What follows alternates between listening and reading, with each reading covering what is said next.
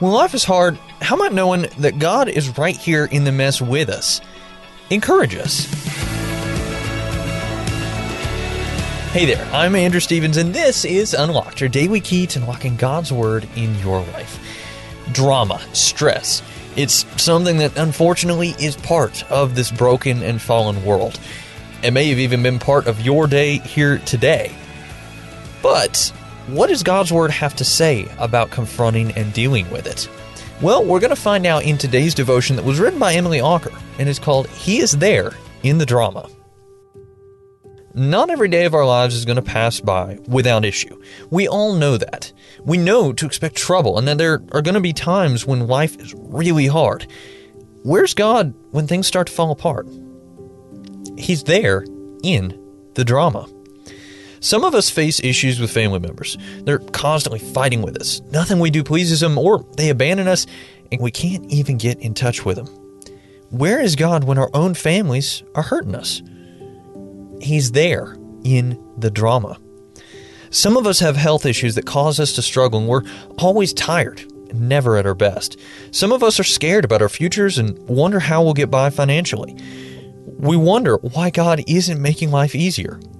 Where is God when we're suffering? He is there in the drama. God loves us so much that He sent His Son, Jesus, into this broken, messy, painful world to be with us. He lived through what we're going through family issues, intense suffering, and ridicule.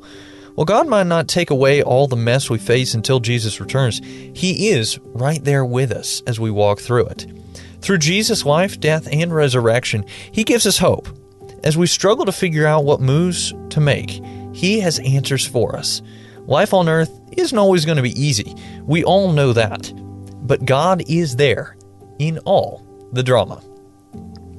So let's talk about this. What are some questions going through your mind right now? If you or someone you know is suffering from abuse or neglect, or if the situation is potentially life threatening, call 911 or the emergency number for your area, or go to the local hospital emergency room right away.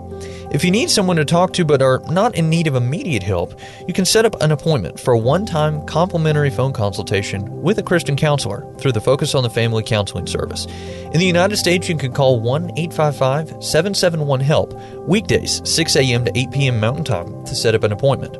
In Canada, you can book your appointment by calling 1 800 661 9800 between 8 a.m. and 4 p.m. Pacific Time and ask to speak with a care associate.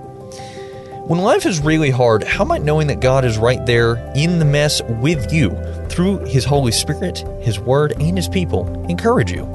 If you need some help, check out Romans chapter 5, verses 3 through 5, as well as 2 Corinthians 1, 3 through 11.